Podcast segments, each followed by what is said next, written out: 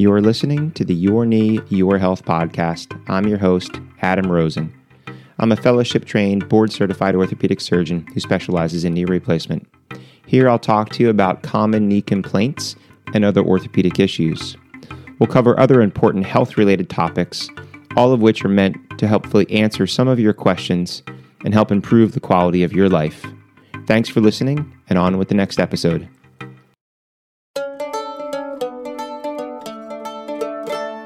Hello and welcome back. This is Adam Rosen, and you're listening to the Your Knee, Your Health podcast. In today's episode, I want to talk about diabetes um, because, you know, at the beginning of the day, I'm a doctor first and an orthopedic surgeon second.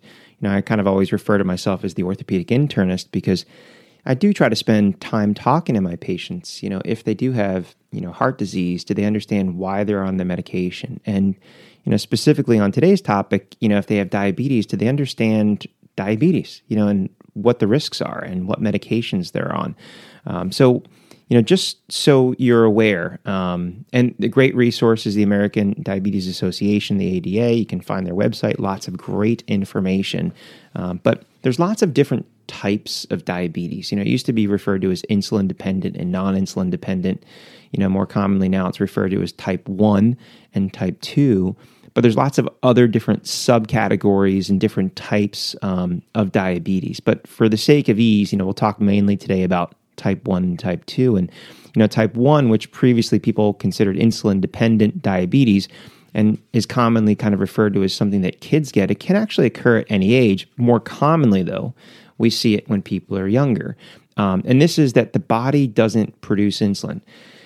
May not be interested to know this, may be over your head, but there's an organ in our body called the pancreas, um, and there are uh, these beta cells um, in the islets of Langerhans that produce this insulin. It's a complex process with different cell types, and um, it, in essence, your body, for whatever reason, doesn't make um, and doesn't secrete insulin, which is why the sugar that your body uses from food and breaks down starts to get very, very high, and these can lead to major problems. So it's usually caught when they're younger, and then those patients typically go on lifelong insulin treatments. Now, the second type, um, which is actually the most common type, is type two diabetes. Now, this is typically seen later on in life, so it was more commonly seen in adults. And it's usually due to some genetic component, but also poor choices, you know, usually due to obesity, due to poor health choices, lack of exercise, which essentially then leads to chronic high levels of sugar called hyperglycemia. And then the insulin doesn't work well, you know, basically what's called insulin resistance. But unfortunately, we're actually seeing type two diabetes in younger and younger people because of the obesity epidemic. So you're having younger and younger kids that don't have type one diabetes, but because they're obese at a young age, they're walking around with this chronic high level of glucose or sugar in their body as hyperglycemia, which then leads to type two diabetes. So globally, um, one in eleven people has diabetes. ninety percent of those have type two. So that's why it's significantly more common to have this type two diabetes, which can present later on in life. And it is an expensive medical problem. You know, based on the A D A, they had on their website this stat, which I thought was amazing and staggering. The cost of treatment of diabetes in two thousand seventeen, this is just three years ago, was three hundred twenty-five billion dollars. That's billion with a B. That's a huge amount of money for this problem. And ninety percent of those people have type two diabetes, in which case a lot of that is due to health, nutrition, and choices, which means that if we could change the health and nutrition and well-being of people in our country and even just cut the diabetes type two in half, think of how much money we would save and how much healthier people would be. So when they looked at volume or total number of people, two thousand eighteen, thirty-four million Americans have a diagnosis of diabetes. That's ten percent of the population. It's a huge number. And this is the scary thing, though. It's the seventh leading cause of death in the United States. So, you know, when I talk to patients, this comes up a lot more frequently when I'm talking about surgery. So understand that if you are having surgery and you have diabetes, it is extremely important to be aware of how well you are treating your diabetes. You know, most people should be familiar with that thing called, the test called a hemoglobin A one C. So what a hemoglobin A one C is, is essentially an average of what your sugars have been over the past three to four months. Because you might check your sugars, and if you check them at a particular time, it might always look great to you, but at other times during the day, it might be high. So that test really lets us know how your sugars have been on average over the past few months. And typically, if you're diabetic, we would like to see that number to be less than seven, which means that your diabetes for you is under good control. And if your number's over seven, it is not in good control, what's termed uncontrolled diabetes. And the reason that that's important is if you have diabetes and you're having surgery, your risk of infection and complications is higher. However, if you're having surgery and you have uncontrolled diabetes, your A one C is greater than seven, your risks are significantly higher, not only for infection, but even for death, stroke, heart attack. So it's really important if you have diabetes to know how well you're doing at treating your diabetes, and then also making sure that if you're having elective surgery, that your diabetes is under the strictest control before, during, and after, because what we know is when sugar levels are high after surgery, especially if you're in the hospital, that can lead to more complications, which is why if you've had surgery, sometimes people are a little you know, caught off guard if they're using pills at home, and the hospital will give you insulin because we can control the sugars a lot more closely with little bits of insulin throughout the day and keep the sugars within a safe range. Now, other important things to understand. So if you have diabetes, or maybe you're not doing well taking good care of yourself and you're at risk of getting diabetes, understand that it can affect lots of things in your body. So it can affect your eyes. And one of the most common reasons for blindness in our country is secondary to diabetes. And your risk goes up if your diabetes is not well controlled. If you have diabetes, your risk of glaucoma and cataracts are higher. And it's all due to those sugars floating around your bloodstream. And a lot of times your ophthalmologist, when they do your exams, which you should be getting regularly if you have diabetes, definitely. Um, they can sometimes see some of these changes in the eye and in the retina, so they're going to be watching carefully to make sure that your vision is not compromised. Now, the other thing that it can affect is your nervous system, what's commonly called neuropathy. And people get this what's called stocking glove neuropathy. So, you know, if you had a disc herniation on one side, you know, there's pain or weakness or numbness along a very specific path where that actually nerve is. But the sugar affects the small vessels first, so it's common for your fingertips and toes to start to get numb and cold, and then it moves up like slipping a sock on, so it's symmetric, you know, on the inside-outside portions of your foot and works your way up, and as it gets worse, it can move up your leg and up your shin, and when you have diabetes, that's a progressive problem, and if you have uncontrolled diabetes, and you have those problems, and now you decide to turn over a new leaf and make your diabetes under the perfect control for the rest of your life, the damage has already been done. That's why it's really important to keep an eye on your sugars to prevent these permanent problems from occurring. Now, the other reason, and probably one of the reasons I talk to a lot of my patients about diabetes, is I also used to do a lot of foot and ankle type surgery, and I saw a lot of people for foot problems. Number one reason for non-traumatic amputation in our country is diabetes. You know, that was, it's probably the surgery I hate the most, and unfortunately I have to do them every so often. I don't work in a major trauma center, so it's not due to trauma, but typically if I'm doing an amputation, it's because somebody had an ulcer from diabetes that got infected, that infected the bone, and now it's not fixable, and we have to do an amputation. Um, and it's nothing that makes your life easier. It just gets worse at that point, so you really have to take care of your feet from day one, especially if you have diabetes. So how do you do that? Well, a lot of times people can have very, very dry skin. So, you know, making sure that when you get out of the shower, you dry your feet off and you use moisturizer. Lots of different tricks and tips. Um, some people, you know, just regular moisturizer is enough. Sometimes even Vaseline if they have really bad, dry, cracky skin. Sometimes you can actually put that on at night and put a sock on before you go to bed.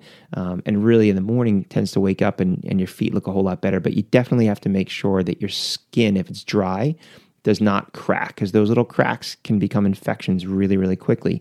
You should have a podiatrist that you see on a regular basis and need to check your feet every day. So if you have bad hips or knees and you can't see the bottoms of your feet, if you live with someone that can check them, that's great. If not, you get a mirror that you can put on the floor or underneath, and so you can look at the bottoms of your feet. White socks are key. Why?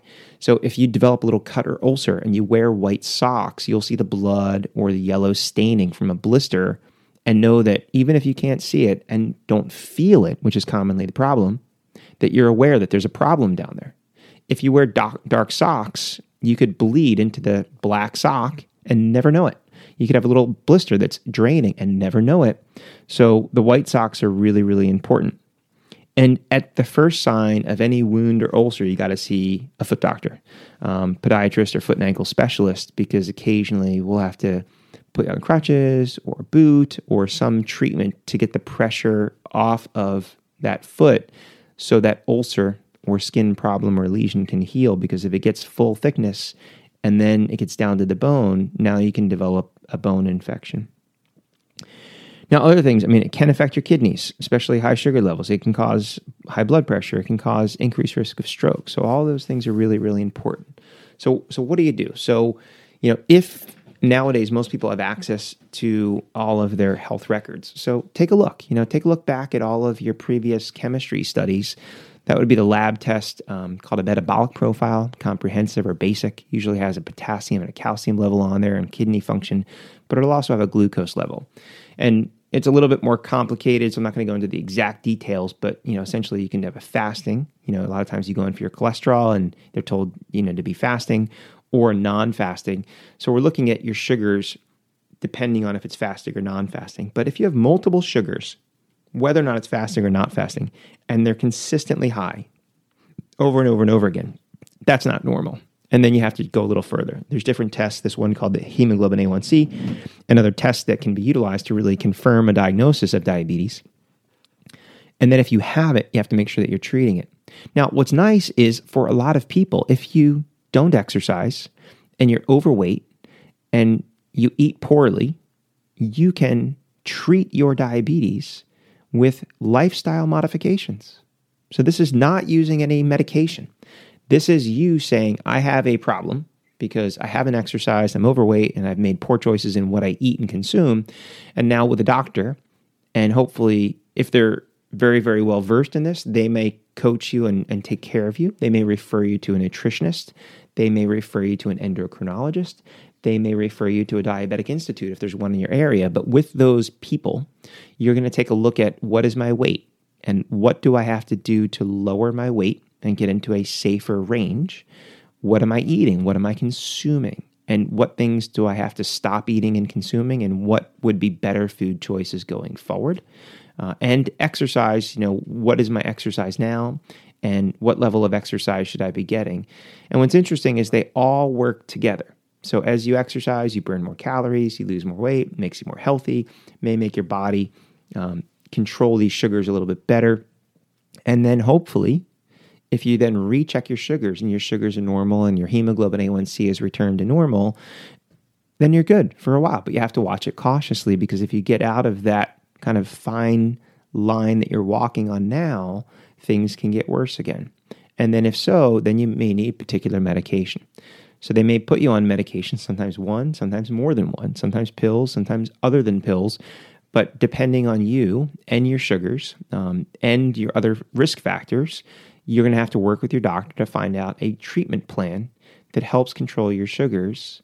Because again, this is sort of one of these silent killers, you know, like blood pressure. I always tell people, like, if you have high blood pressure and you're on blood pressure medicine and it doesn't seem to bother you and you don't want to take your blood pressure medicine, sometimes the first sign that something's wrong is you have a stroke or a heart attack, because your blood pressure's been pumping so high, it's damaged those organs. Or you can have kidney failure because the blood has been pumping so high, it's damaged those organs. And at that point, it's too late. The damage is done. And the same thing can happen with diabetes. You get some people that are in denial or just don't think it's a big deal for them, and they don't want to change their lifestyle, and they don't want to lose weight and exercise and eat better and maybe take medicine because they don't feel anything. And then the first sign of something wrong, it's a big problem. You know, you got an amputation. Now you can't see.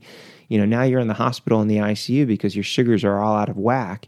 Um, and now you've done all this damage and you can't go back and necessarily fix it. So it is an important thing. If you have diabetes, I hope you found this information helpful. I mean, the big thing I always talk to all my patients is take good care of your feet. you know, white socks, look at your feet, make sure that they stay, you know, moisturized, um, have a foot doctor that you can follow up with on a regular basis, and take good care of your sugars. Um, if you're pre-diabetic um, or you're diet-controlled diabetic, be very cognizant of your exercise, your weight, what you eat, and how you eat. And you may be able to control that going forward without medication. If you don't have diabetes and you're concerned if you may be at risk, you know, again, take a look at your sugars and see in your labs, are your random sugars high and elevated? You know, and is there more than one of those? And then if so, has your doctor done this hemoglobin A one C? Talk to your doctor and find out. And if not, maybe you have a friend, family member, loved one, spouse that has diabetes, and these are just important things that if they're not aware of, that now you're aware of, and you can help them make the right choices and take good care. See a eye doctor yearly, see a foot neck, uh, foot doctor um, yearly. You know, make sure that you're watching your sugars. Make sure you know what your hemoglobin A one C is. I find a lot of patients, you know, I ask them what it is. They have no idea. So how do you know if you're doing a good job or not? You know, don't just believe your doctor said everything's good, but, you know, really know that what is my number and how good am I doing, because it may help you make different changes going forward. So again, thanks for listening. I'm Adam Rosen. You've been listening to the Your Knee, Your Health podcast. Until next time, stay safe.